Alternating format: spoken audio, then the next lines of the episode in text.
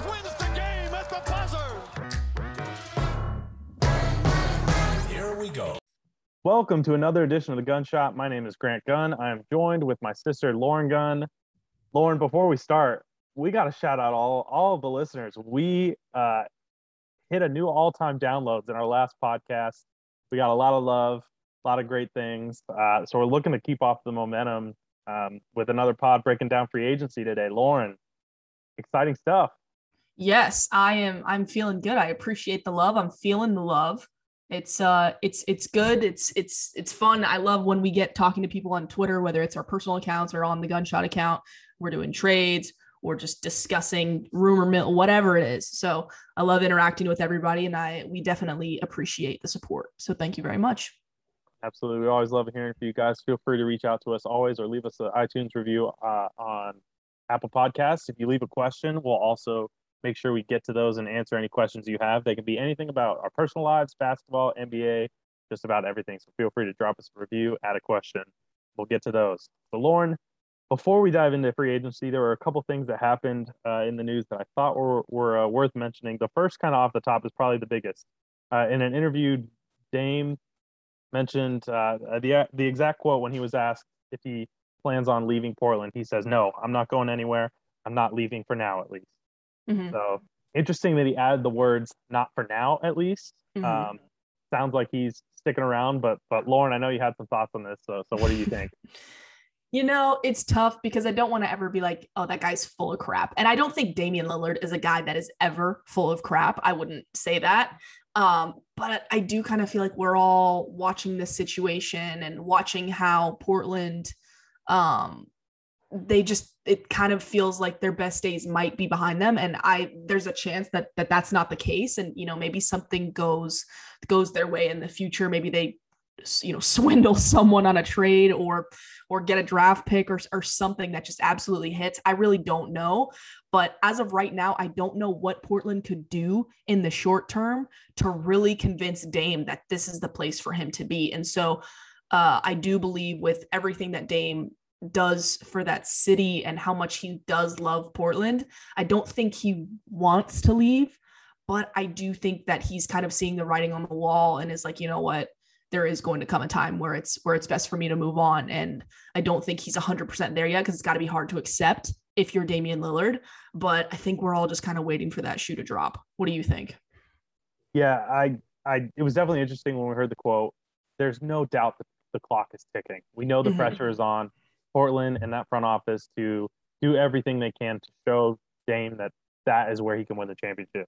Um, and and up to this point, he has has constantly been saying, "I don't want to go anywhere. I want to stay in Portland. This is what I want to do. I want to win a championship here," which is great. Uh, but when he added the, the caveat at the end, "I'm not leaving for now, at least," Mhm. uh, I think for the first time he vocalized the fact that like, yes, the clock is ticking, and, yes. nobody thought it wasn't.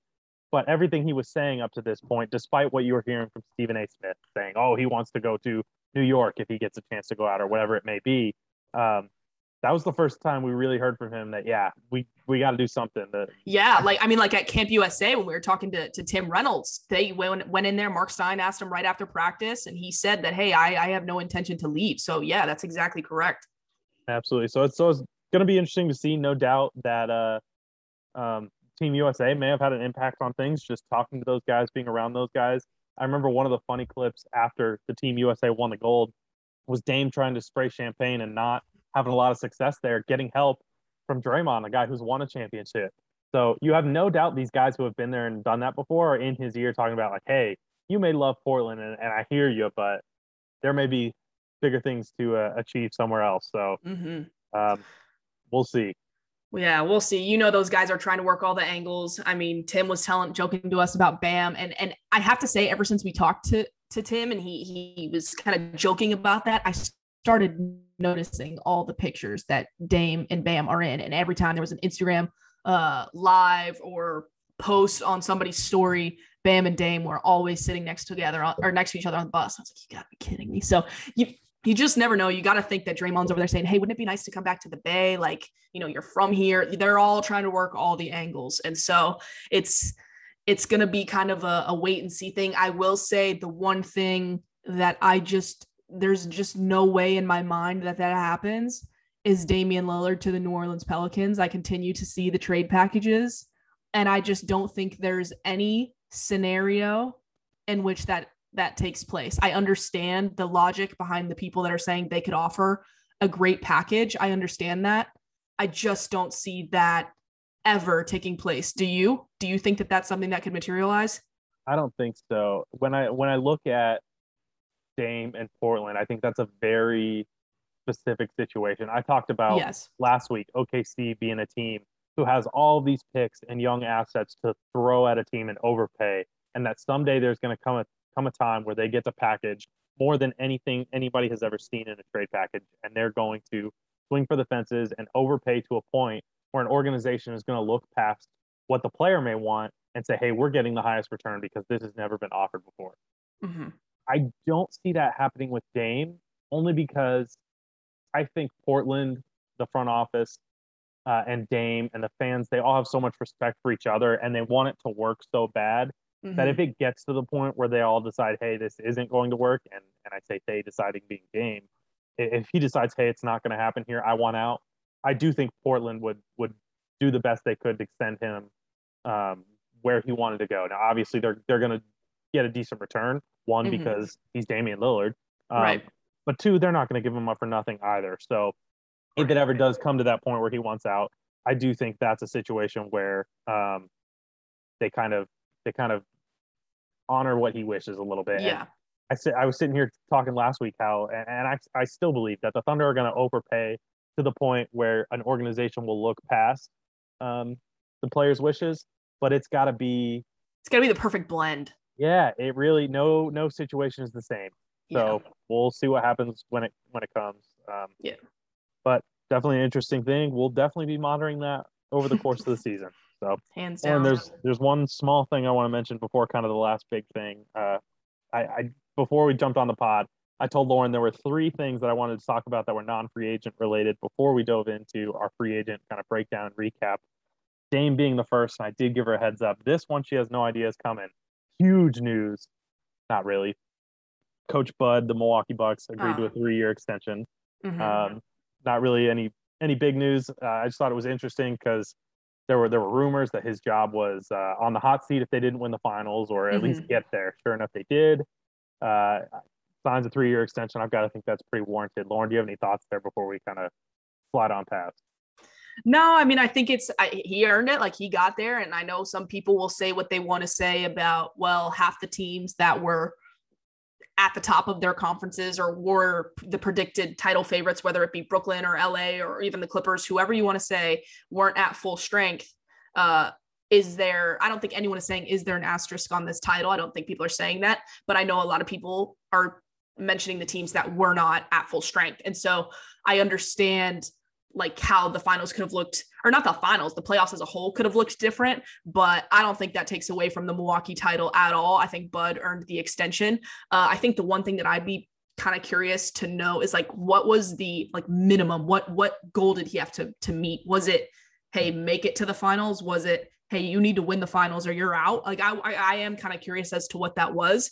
But again i think you and i are still just as happy for the city of milwaukee as we were when we watched um them them take bring it home so uh so yeah i there's not much to say on it and again i don't think that or that's that's not something that happens unless you get Giannis's signature, everybody's signature. So I think they're all on board. I think they're still happy, and they should be. Why wouldn't they be? So, um, yeah, Milwaukee's moving in the right direction. So we'll see. We'll see if they have any moves moving forward. If they try to pick up anybody else who's looking to to hop on a championship contending roster. Absolutely. Now, this last thing I bring up, I mostly bring up because we're Mavs fans, and I can't help myself. Yes. But a suit was filed in Dallas County. Nerlens Noel, you know right where I'm going. Nerlens Noel has filed a lawsuit against his former agent Rich Paul and Clutch Sports, Uh-huh. claiming that he's lost $58 million in potential salary over the course of 2017 to 2020. I'm reading straight from the article uh, that Brian Windhorst posted on ESPN.com. Um, Mhm. Noel claimed that there was a breach of fiduciary duty uh, and breach of contract with Rich Paul. I did the calculations, and I think it actually mentions in the article as well the $58 million that he's suing for is the difference in all four deals that he has since signed after leaving Dallas, um, minus the four year, $70 million deal that he turned down. So he's played with, uh, I believe it's three teams since Dallas. He's played in, reading the article. like played OKC, New York. Yes, actually, that may be it. It may just be those two. Um, he Yeah. played for the league minimum uh, at OKC uh, for two years, and then played last season for the Knicks. Uh, he did break his thumb and miss 42 games after signing the qualifying offer. So I think he takes into the fact that that one year qualifying offer, his two year minimums, and then his $5 million deal for New York. You take that away from the $70 million that he turned down, and that's the $58 million Nerlens is suing for. Um, it's interesting. Rich Paul was his agent for all of the deals he signed up to this point. Um, it's interesting he blames Rich Paul for yeah. turning down the offer. In the article, it says that he was advised to turn that down and bet on himself in unrestricted free agency. Uh, obviously, he broke his thumb and, and dealing with injury hurt his value there. But kind of a crazy story there, Lauren. What do you What are your thoughts on that? Uh, do you have anything to say? I definitely have something to say. Uh, it's it's crazy to think about, and I hate to to bring this aspect into it because you and I are both accounting. But in the, in the accounting world, there is a legal aspect of if you rely on your accounting professional and rely on their duties, like you are in the clear because you are the client that relied on this certified licensed professional to do their so i don't know i don't know what that looks like i don't know whose fault it is i don't know where the line is drawn i just know that that's a thing in the accounting world and so it is kind of crazy because if you're Nerlens Noel, who at the time, like he wasn't just getting into the league, but he's still a pretty young dude. So are you getting this advice from Rich Paul and your entire, maybe not your whole camp, but a, a- at least a number of people who Rich Paul had? I mean, he people know who he is. He has his reputation, like he's very well known. Um, and so if you have enough people telling you decline the offer, like bet on yourself, you'll get more money. I just don't know the process and like how that all went down. I don't know that I'll ever really know what went down or what the truth was because there's always, you know, two sides, whatever. But it is a crazy, crazy situation. And I saw a tweet that I want to run by you. Not that it, I just want to run it by. It says Dennis Schroeder, look, watching this situation, uh, kind of saying, you know, I could have been playing in the biggest market with the Los Angeles Lakers making 80 plus million, you know, so it's just, it's a crazy world we live in. And I, I don't know how that shakes out because who does that responsibility ultimately fall on? And what was the process that led Nerlens to how do you, where do you draw that line? What happened? So I, I don't know that we'll ever know that, but it's going to be very fascinating to follow. Cause I remember when you and I watched that go down and we saw that he declined uh, the extension and we were like, huh? At the time, we were like, he's not going to get more than that. Why would he do that? I don't really know.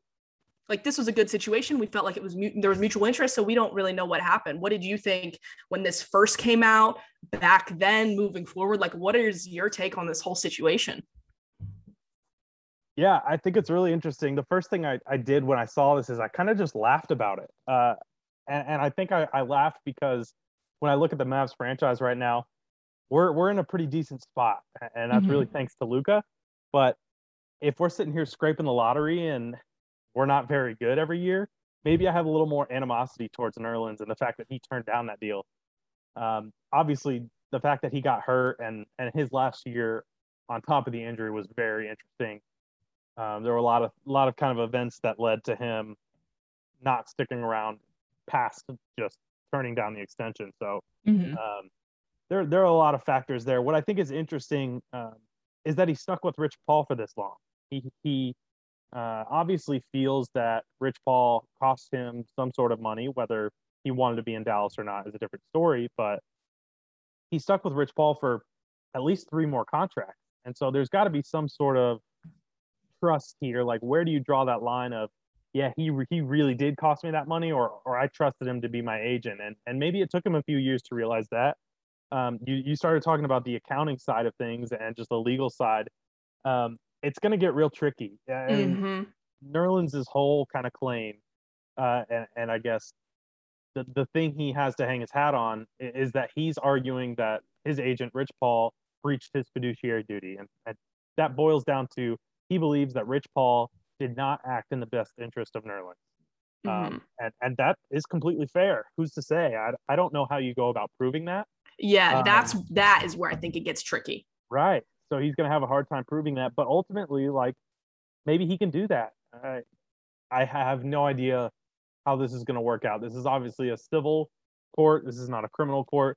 And things work a lot differently in the civil court than you think of your criminal court, criminal trials Mhm. that you'll see on TV and in movies. So, um, yeah, I think you point out Dennis Schroeder. I think he is going to have a little eye on this just to see what happens. Um, that's a great point that I, I hadn't thought about. So, I we'll mean, see. it's it's crazy thinking about the Dennis Schroeder, uh, just because Los Angeles is a, a bigger market than Dallas, and every I mean, this LA team is predicted to continue to be looking at the finals, looking at the they're just in a different position, and so it just feels like a grand, more grand scale than the Nerlens situation in Dallas, and so I just I don't know how that goes because where do you like you said like when it comes to proving it are you looking at text messages? Are you looking at oh did we have was it reasonable to believe that we were going to get this offer from this team? And how reasonable was it? And is there some sort of statute of limitations of hey it's been three contracts like you said your time is up. Like it came and went to, to raise issue with this. So i just i don't know what the rules are with this and, and if it's going to kind of set precedent for a dennis schroeder situation and maybe unfortunately who it might happen to next. Yeah, I think something worth maybe mentioning is is civil courts different in the aspect that it's not of like a guilty non-guilty or all or nothing type of thing. yeah Um, obviously, Nerlens is claiming fifty-eight million dollars. Now, that fifty-eight is very easy to calculate when you look at all of his contracts. I kind of broke it down when we first started talking, but um, maybe there's a world where where he wins some sort of settlement or Yeah. something less than that, uh, which is interesting to too. Interesting too. So I don't know. I don't know enough of the legal yeah world, me neither especially in the NBA agency world, um, to be able to speak to the aspects of it. But I just I saw that was interesting. He had the Dallas Mavericks tie, so I had to bring that up. yeah very interesting stuff Well, all righty, we're going to take a quick break, and then when we come back, we're going to actually finally dive into free agency, talk about some of the bigger moves, some of the contracts, as well as implications moving forward in the future. Stay with us.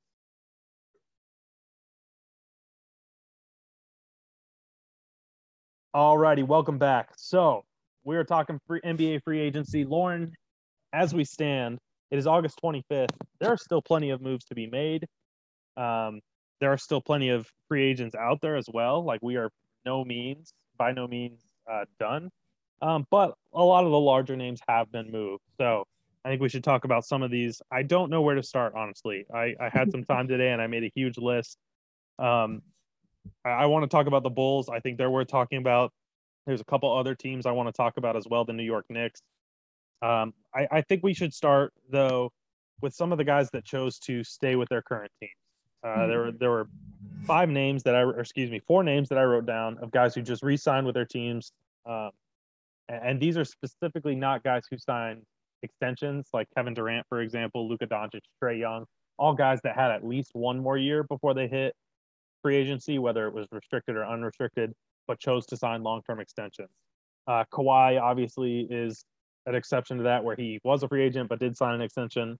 Though I don't think there's much for us to talk about because nobody really saw anything different happening. So, um, something that's interesting, I want to start off the top. Jarrett Allen signed a five year, $100 million deal to stay in Cleveland. Uh, Lauren, is this interesting from Cleveland's aspect? Having just drafted Evan Mobley, um, what are your thoughts here? There's kind of a little bit to unpack. Obviously, with Cleveland, my thought would be any talent you can get, keep around. From Jarrett Yeah. Allen's standpoint, collect the bag, get your money. But there's Right. definitely a little redundancy. So, what are your thoughts?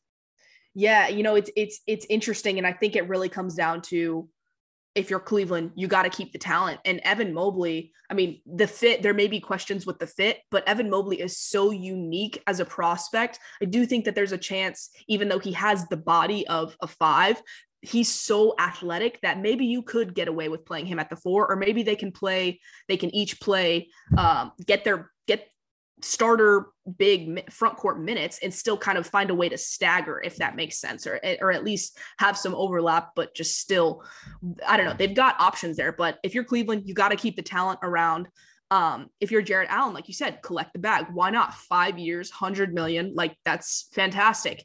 What I want to note is that some of these guys that are signing, like like let's take Luka for example, just signed that supermax extension, or oh, not even Luka. A lot of these guys going to be making forty to fifty million dollars in a couple of seasons. Jimmy Butler is a guy that's going to be making, I don't know the exact number, but a butt load of money. And you're telling me that Jarrett Allen is going to be making half or less than half of that and you know the production that he's going to give you and he's only trending up he's only going to get better. He, maybe there are questions of what's his true potential how much better can he really or can he get? But Jarrett Allen at in, in five years from now Jarrett Allen's going to be making 20 million dollars. I think that this could end up being a very very good deal for Cleveland. Uh, and it I know it kind of shocked some people at first just seeing that that 100 million and seeing 5 years but I do think that this was actually a good move for Cleveland. You always want to have talent and you want to have it long term. Jarrett Allen, again, I think that that's a contract that will be very valuable in the long term. And I also think he's still a very valuable young asset. So if the fit is so bad and you're like, you know what, we got to trade someone and it's going to be Jarrett Allen, well, it's not like you're not going to get anything for him. So uh, I don't hate the move for Cleveland at all. What do you think on it? Yeah, I kind of fall the other way. Now, Mhm.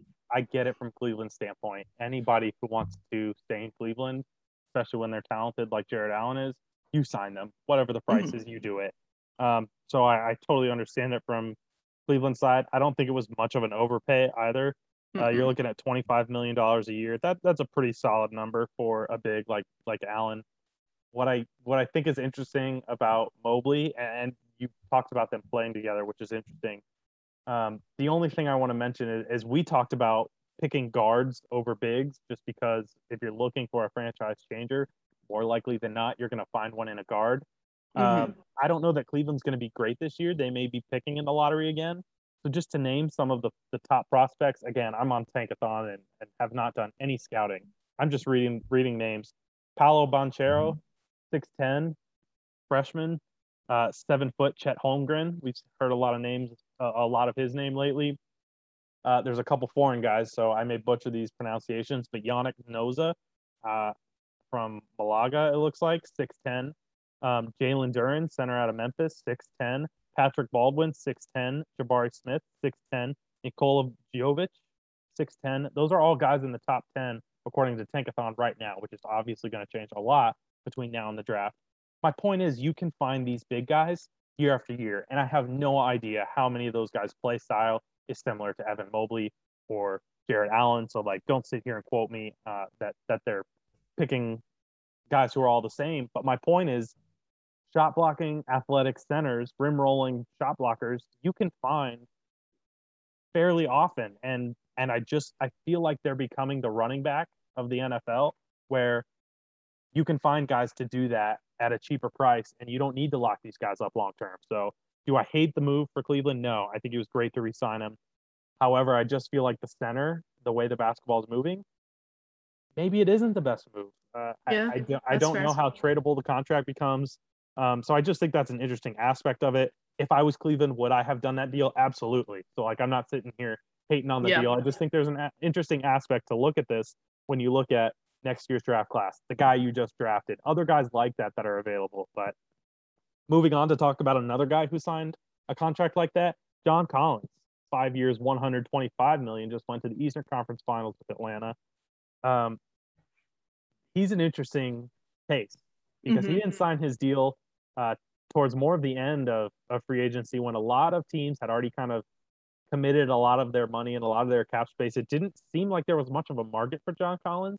And it Mhm. almost seems like Atlanta had a little more leverage than they already had, yet he still went out and signed a five five year 125 deal. Uh, Lauren, what were your thoughts on that one? I mean, just the fact as soon as they made it to the, the Eastern Conference Finals and they they pulled out the the series victory over Philly, I was like, this guy's not going anywhere. You cannot have this kind of success and allow him to walk. We a, a lot of people have discussed the financial situation uh moving forward with Atlanta. You signed, I mean, you sign uh, John Collins, then you've got the Trae Young extension, Kevin Huerter, like Cam Reddish, DeAndre. You got so many young guys that are going to get paid. Like that bill is going to add up very quickly. But John Collins is a huge, huge part of one balancing out Clint Capela. Like they, I mean, they are complementary and Trae has a fantastic lob target in both of them. And if John Collins can continue to develop that outside shot, I mean, he's already a decent outside shooter.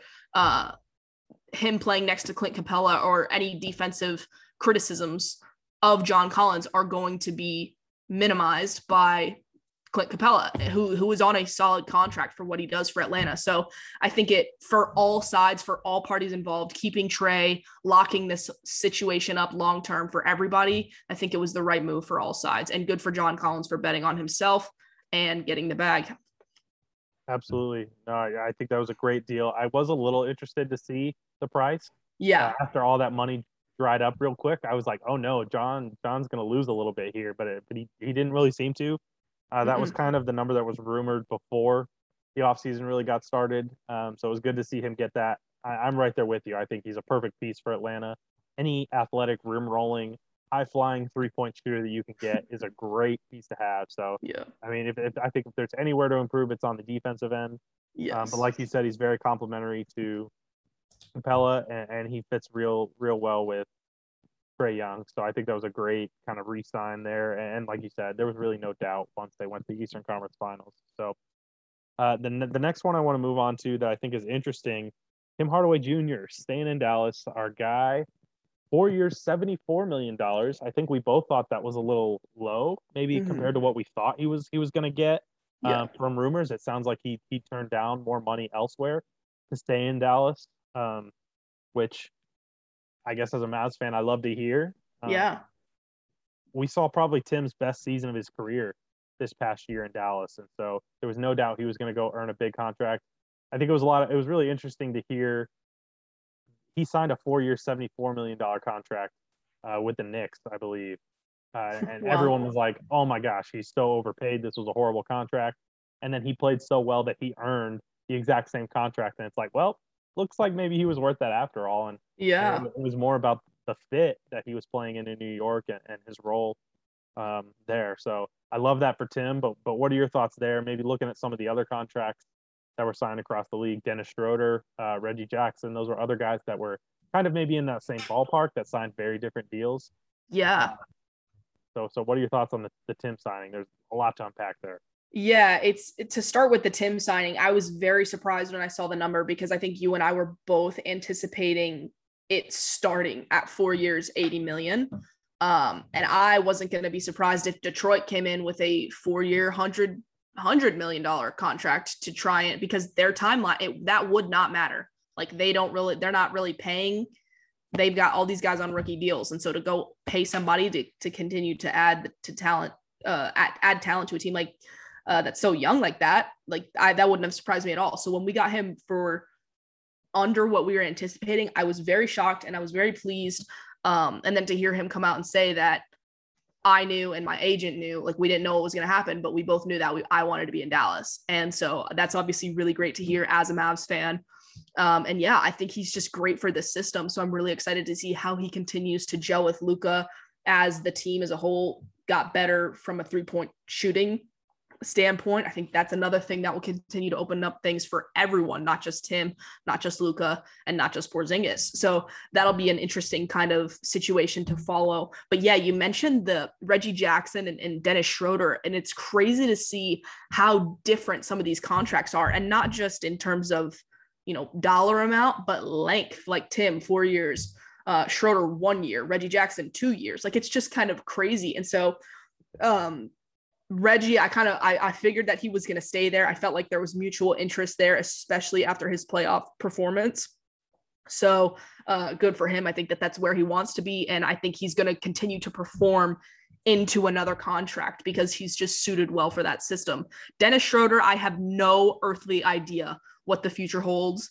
Uh, I don't know what his role is going to be in Boston, and so that is really crazy to think about because this is a guy that could have just lost lots of money long term, not just turning down four years 84 from LA and signing what was it like one year five or one year six million, whatever the yeah. yeah so, so yeah, one year six million. I mean, we're talking like if he his role is 20, 25 minutes as a sixth man or whatever the case may be, like what is your who's going to offer you more than 20 million a year? I don't really know that that's going to happen. So it'll be interesting next year when even I think it's even fewer teams actually have cap space, what that's going to look like if they're in need of a point guard and if they see something in Schroeder. But uh, yeah, it's it's it's interesting to see unique kinds of contracts being handed out and dished out. What are your thoughts on some of those guys and and maybe even some of the other guys who signed contracts that might have caught you by surprise?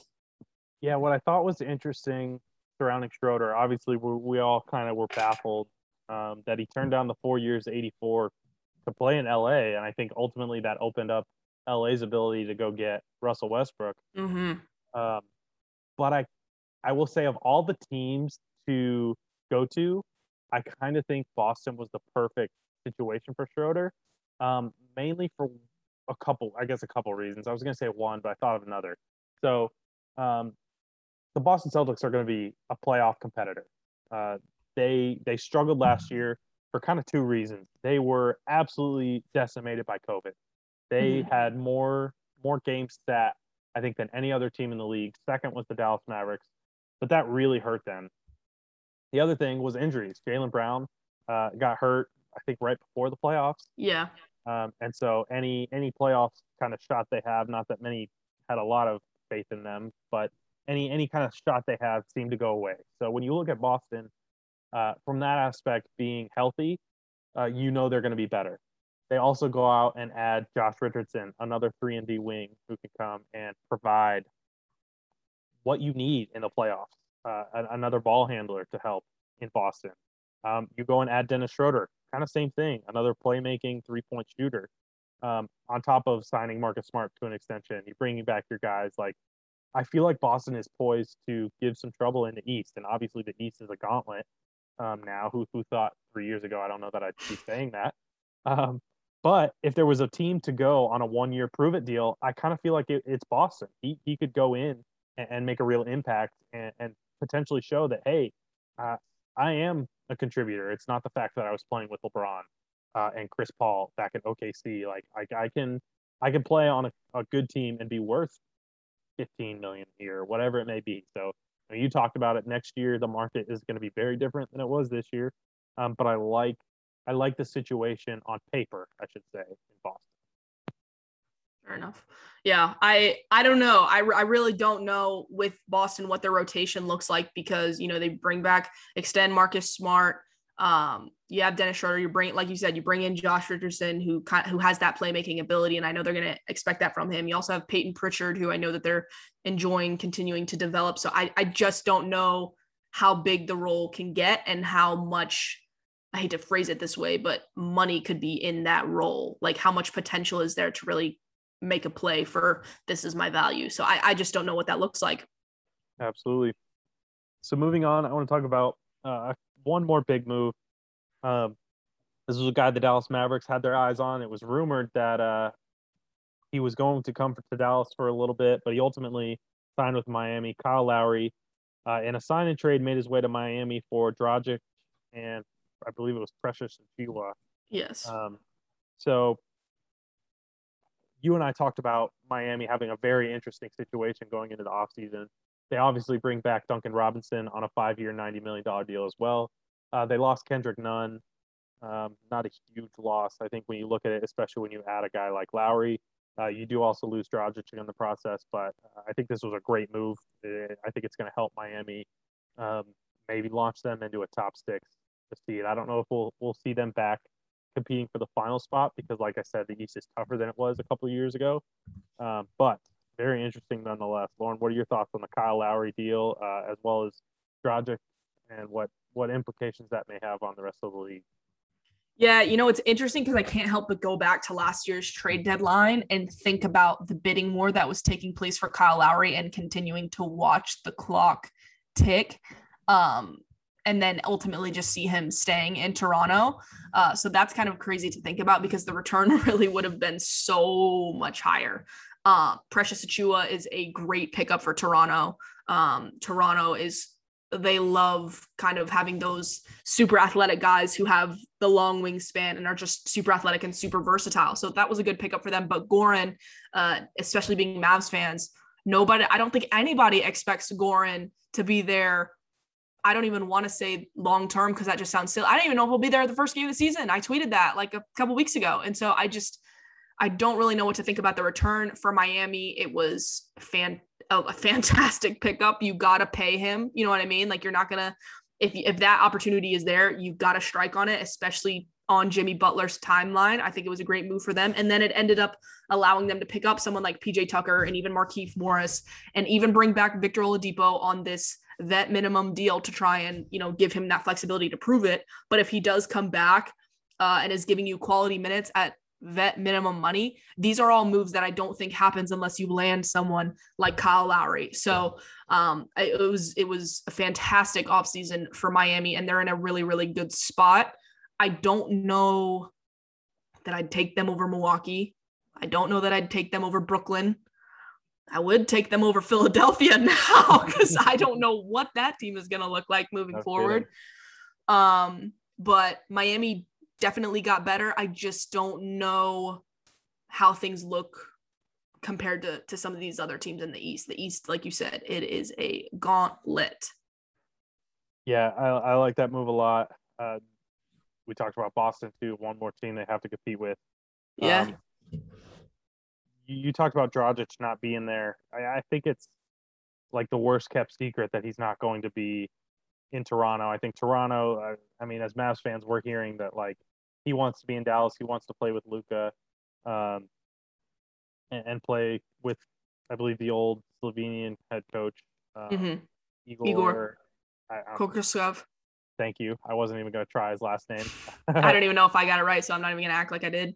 okay, well, either way, we know. Fingers crossed. Know who we're talking about. Yep. um, so, so like it sounds like Dragic wants to be here, but um, it's interesting to hear Toronto kind of holding pat and saying, "Hey, we we'll trade him to OKC or wherever." Um, so it'll, it'll be interesting to see what happens there. Maybe he gets bought out. I think that's what Dallas is kind of hoping.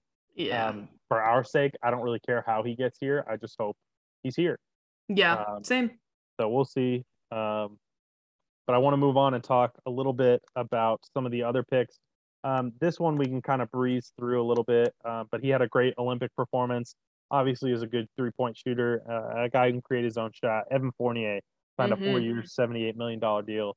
Go to the New York Knicks. They added another piece. They also got um, Kemba Walker on a relatively cheap deal. I don't think the details have been released on that, uh, at least when I did a quick Google earlier today.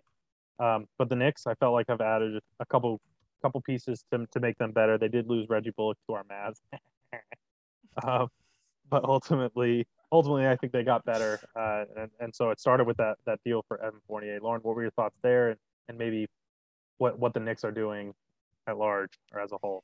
Yeah, I think picking. I mean, I I do think that the Knicks had a, a, good offseason. Uh, they're continuing to try and and put something together, and you can see that they're not afraid to get out there and spend money. I do believe uh, that Kemba Walker signed a two-year, sixteen million dollar deal. I I- I could be wrong, but I believe that that's what it was. Um, but that like that situation right there, Kemba. I know that there are the injury concerns there um, and that that report got got released that he has. Uh, I'm I'm totally blanking on the ongoing injury that he's dealing with, uh, and but I know that it's going to be concerning moving forward. So, uh, but this is a like a low risk move for them. Two years, eight million dollars. Uh, I believe they they signed him into the um, mid-level exception. I could I could be wrong, but I believe that that's what I remember reading. Uh, I believe it was uh, Shams that that tweeted it when it when it happened. Um, so I think that that was a low risk, underrated move for them. They they hit in the draft, in my opinion. Jericho Sims, Miles McBride, and Quint, our boy Quentin Grimes, who we're rooting for. Um, I just these are all good moves that they're making.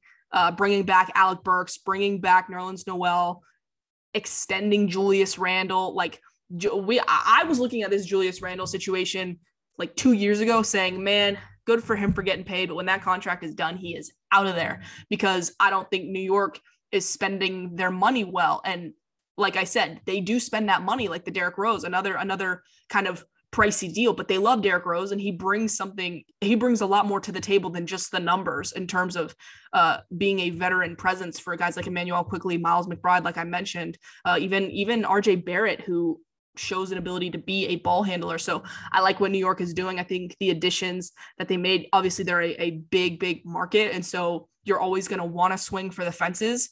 But the moves that they made were, were solid moves. And Evan Fournier, while that does seem like a big contract, the dude's a bucket. So uh, I like what New York's doing. I really do. Yeah, uh, they were kind of always the laughing stock of the NBA for various Really? reasons, and they've they've turned it around real fast. And we talked Oh, yeah. about the East being a gauntlet, and we've talked about some of these other teams. Uh, these guys are going to be competitive too, uh, and they only got better this offseason. So yeah, you talked about you kind of beat me to it, talking about Jericho Sims, and then Quentin Grimes, uh, good old friend of the pod, Ben Perkins, works with him a good Mhm. bit. So uh, go back and listen to our, our pre-draft breakdown with with Ben Perkins if you haven't. We talked a little bit about Quentin Grimes uh, before the draft and what he was doing to get ready. So it'll be interesting to see his role as well as what um, what else happens with New York because these is going to be a lot of fun. I, It is I- Like can't Charlotte, you got Charlotte in there. You got these young teams that are Right. battling and are putting something together. Like they're not just, you know, we got LaMelo Ball or we're New York and, you know, Julius Randle's an all star and they've got lots of guys on those rosters. And so it's going to be interesting to see who develops and where they go. But it's also going to be interesting to see, you know, who falls by the wayside, who might become available via trade. Is PJ Washington a guy in Charlotte whose role is, are they going to focus on continuing to develop Miles Bridges with the connection with uh with uh LaMelo because they got that you know everybody knows that they have that connection. Um they just drafted Kai Jones. Like what's going to happen there in New York? Obi Toppin battling some injury there. They just drafted Jericho Sims, but they I mean they like him and he's you watch him and you know exactly why you like him. Mitchell Robinson, you know what I mean? Like there are lots of questions with some of these teams. So if you're a team out there that's like if you're Toronto and you're like, hey, uh, you know, we've got a glaring need for the center position, you might keep your eyes on on New York and say, hey, is Mitchell Robinson someone that could be a low, uh, low, cheaper acquisition someday? I know they're still pretty high on him, but these are situations to monitor, and it'll be really interesting to kind of maybe get out in front of these and, and just discuss them before they happen. Yeah, you, you talk about the Knicks. I, want to talk about this next team because I have a very similar thought with them as well. Uh, we talk about the East being so competitive. We talk about all these teams that we like. I'm, I'm about to talk about Washington and, and the Spencer Dinwiddie signing as well as uh, the trade involving Westbrook. But there's going to come a point where teams are not very, um, I don't want to say competitive because I think they're going to be competitive, but there's going to come a point where they realize they're not going to make a playoff run. And so, do Yes. some of these assets become available? Bradley Beal obviously is going to be a name that's floating around the trade market. Um, but Spencer, Spencer Dinwiddie signed a three-year, $62 million deal with Washington. Uh, they also traded Russell Westbrook for Kyle Kuzma. Um, gosh, I can't read my own handwriting. Um, Tavius Caldwell Pope. and KCP. That was the other one that I couldn't read. um, so I knew they, I knew they got Trez, but I was struggling to read. That that tells you how bad my chicken scratch is. Anyway, uh, when you look at some of the other pieces they have, I mean, they've got Deni who battled injuries, Rui, um, Daniel Gafford. They just drafted Corey Kispert. They traded for Aaron Holiday. They've obviously got Davis Bertans. All of these guys, I think, um, are, are great pieces that are going to help them make be competitive. I think I don't know that they're trying to build a big three here, but when you look at Spencer Dinwiddie, Kyle Kuzma, and Bradley Beal, those are all guys who can get buckets. And in the NBA, that's what you need. And so I don't know that they're going to launch themselves into the top six of the East. I think they're kind of competing for a play-in spot. But if they're the seventh or eighth seed out of the play-in, that wouldn't surprise me. Um, but I think that's really interesting. But they also you could you could talk me into being a team that's selling come trade deadline. So yeah. uh, you look at the Knicks, you look at the, the Wizards. I think it was really interesting. Lauren, what, what are your thoughts on the Dinwiddie signing and then maybe the Wizards as a team? Yeah, I mean it's it's really interesting because there are so many levels to it and, and like you mentioned teams can very quickly go from competing to to realizing where they're actually going to go or hey maybe a first round exit isn't as isn't like the playoff experience of of one round isn't more valuable than trading someone like Daniel Gafford or someone that we know can get us uh, a decent return, even though they just traded for him um, at the past this this previous deadline. They've got a couple of those guys. Uh, so like Rui, they're not going to trade Rui, but like some of these guys on this roster, they could get decent value back for. So I I- just don't know what that looks like for them. But the Spencer Dinwiddie signing surprised me, not from. I don't want to say from Washington standpoint because they weren't like you're gonna go for anyone if you feel like there's any uh, momentum. But I was surprised that Spencer opted to go there because I think he probably, I, I, believe he had many suitors. I could, I, I don't know. I guess there's a chance I could be wrong, but uh, I, th- I, believe that he's a guy that would that would have a lot of suitors, and so to see him pick Washington, team where a lot of people have just been wait, like you said, waiting for Bradley Beal to announce that he's he's out of there. That was kind of surprising for to see him uh, sign there for for three years. So I guess if you're a Washington fan, that's kind of encouraging because why would anyone do that if, you know, the best player on that team might be halfway out the door? I'm not really sure what that says, but things can change so quickly in Washington. And Spencer Dinwiddie might come out in this increased role post recovery as a crazy version of former Spencer Dinwiddie, or it could go the other direction. And maybe that's what pushes Bradley Beal out. I really have no idea. But this Washington team, in terms of potentially available assets moving forward, is going to be very fascinating to watch. Absolutely. Lauren, we've talked about a lot of teams who are going to be competitive or who have seemingly gotten better. Uh, one team that no doubt has gotten better is the Chicago Bulls. Uh, mm-hmm. Uh, at the trade deadline last year, they made deals uh, to, to get Nikola Vucevic uh, to pair up with Zach LaVine. Uh, and then they went out big and signed Lonzo Ball, DeMar DeRozan, and Alex Caruso, three guys who are all great on paper, uh, and I think who are going to come in and, and, make an impact. Uh, they also have Patrick Williams and Coby White. Uh, they drafted Ayo Dosunmu. Dosunmu, I think I said that right, but I maybe not. Um, guard, swing guard out of Illinois. Uh, they also have Lauri Markkanen, which is an interesting situation to kind of figure itself out. I think they're either going to have him back on probably a prove it deal, uh, or they're going to get some sort of assets in return in a sign and trade. I know he's been floating around the the Mavs um, Twitter sphere. Mm-hmm. Um, so so maybe they get something back in a sign trade. I, either way, uh, it's no doubt the Bulls are a team who's gotten better. What what have you thought about their offseason? Maybe some of those pieces, uh, as well as the potential for them to be a seller at the trade deadline. I mean, I listed off a ton of great pieces, but do yeah. You do you think it's enough to make them competitive? Um, I do because they're trying to again show someone like Zach LaVine, who is in his contract year that hey this is the place to be and they've gone out they've spent the money they've spent the draft picks they even spent the young asset and Wendell Carter Jr. to go out and get Nikola Vucevic so yeah there may be some some defensive concerns with that team but I don't think it matters I think they're their direction was, hey, we're going to get a bunch of versatile players who have shown that they can put the ball in the bucket. Uh, puts up crazy numbers, which is like uh, there are a lot. I think that a lot of the casual NBA fan like don't know that. People don't know that because he was. A lot of people do know that, but you you get what I'm saying. He's sneaky, and so uh, right. having him Very having De- in Orlando. Yeah, and so having having DeMar, another guy who scores the ball a bunch, but in a completely different way, uh, and then adding um, I almost said LaMelo. Yikes. Adding Lonzo next to Zach LaVine who is quite complimentary to Zach LaVine for a lot of the same reasons that we wanted to pair him with Luka Doncic. Uh, I, I think these were all good moves. And yeah, you have Coby White. Yeah, you just drafted Ayo, but bringing in Alex Caruso at it didn't. I mean, good for him for getting paid, but I don't think that that was an overpay by any stretch. And so you're continuing to add depth. He's a guy that plays with a lot of effort, brings more defense. And so I like what Chicago is doing. I don't think they need Markkanen.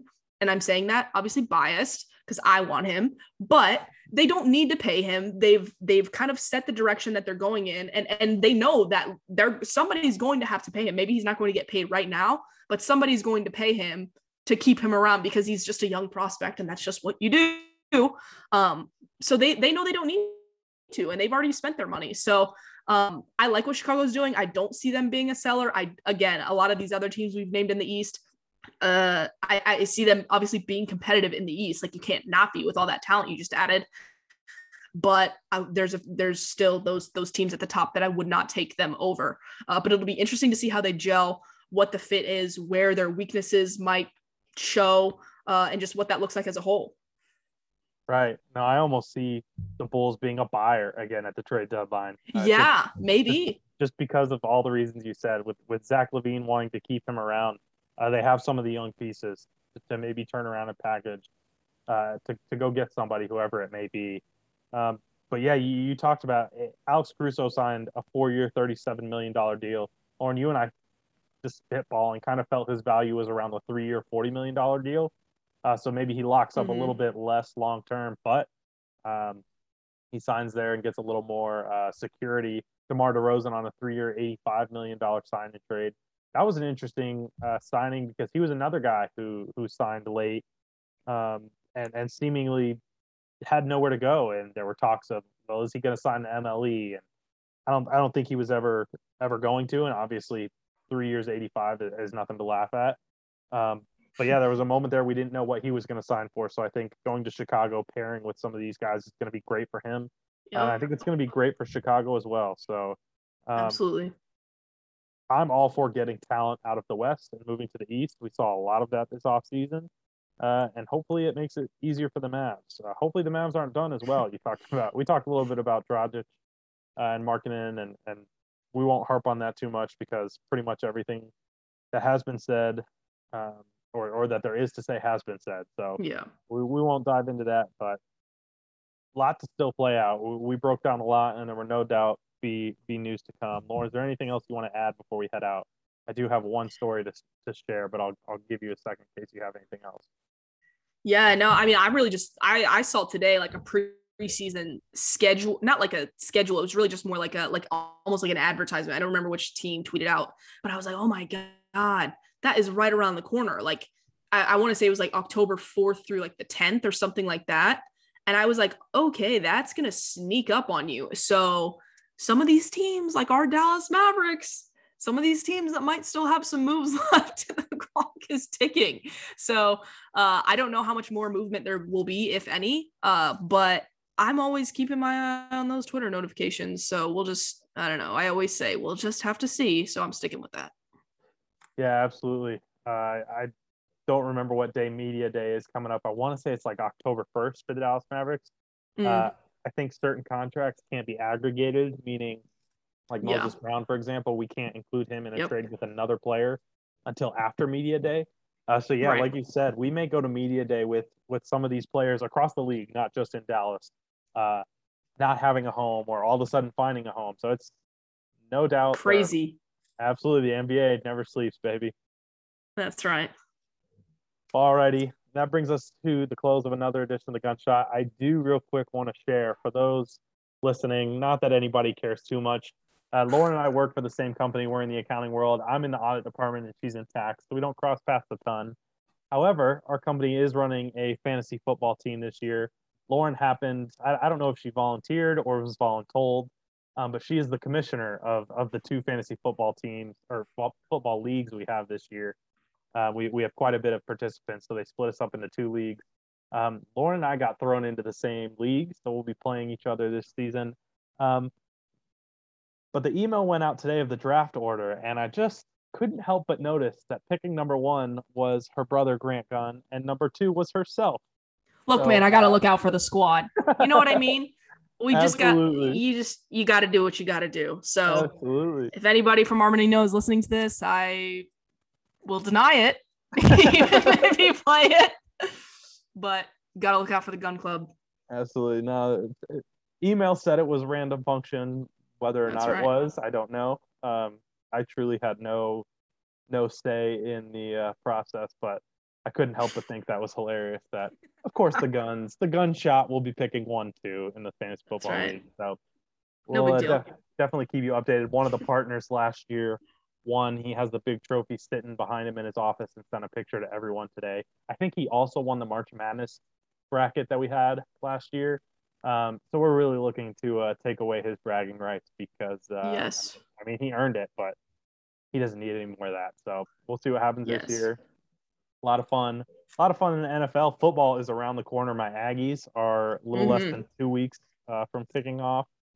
Uh, college football is around the corner, even quicker than the NFL. And before we know it, we're rolling right back into the NBA, just like you said. Never sleeps. hmm Sports. Absolutely. Well, that brings us to an, another edition of the Gunshot. Like I said, thank you so much for joining us. Go listen to our last podcast if you haven't. We talked about all the love. Thank you guys for all your support. We will be back in the future bringing you more NBA.